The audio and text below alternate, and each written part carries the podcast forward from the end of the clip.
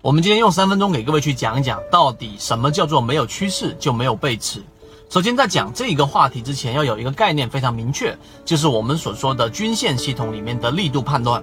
均线系统里面的力度判断，我们在《择期缠论》里面的完整课程视频里面有讲过。简单的说，就是当一只个股的五日线跟十日线均线，实线往下走，短期均线往上，在稍微走平的情况之下都没有接近，又继续按着原趋势往下走，这一种叫做飞稳。这一种飞稳的话呢，本身力度就非常非常的弱，因为连长期均线都无法突破，它肯定力度很弱。第二种接近于长期均线，然后呢没有刺穿，继续往着原趋势往下走，这一种呢叫做纯稳。这一种纯稳呢，很接近，力度比第一种要更强，但依旧是属于弱的这一种力度。第三种就是我们所说的失稳，失稳就是连续性的缠绕。那么连续性的缠绕，多空在进行最强烈的对抗，这一种往往发生在转折点啊，这个是第一个我们要去说的话题，你明白？找到某信 DJCG 三六八，希望大家能够学以致用，不断提升自己的操作能力，拥有属于自己的一套交易模型。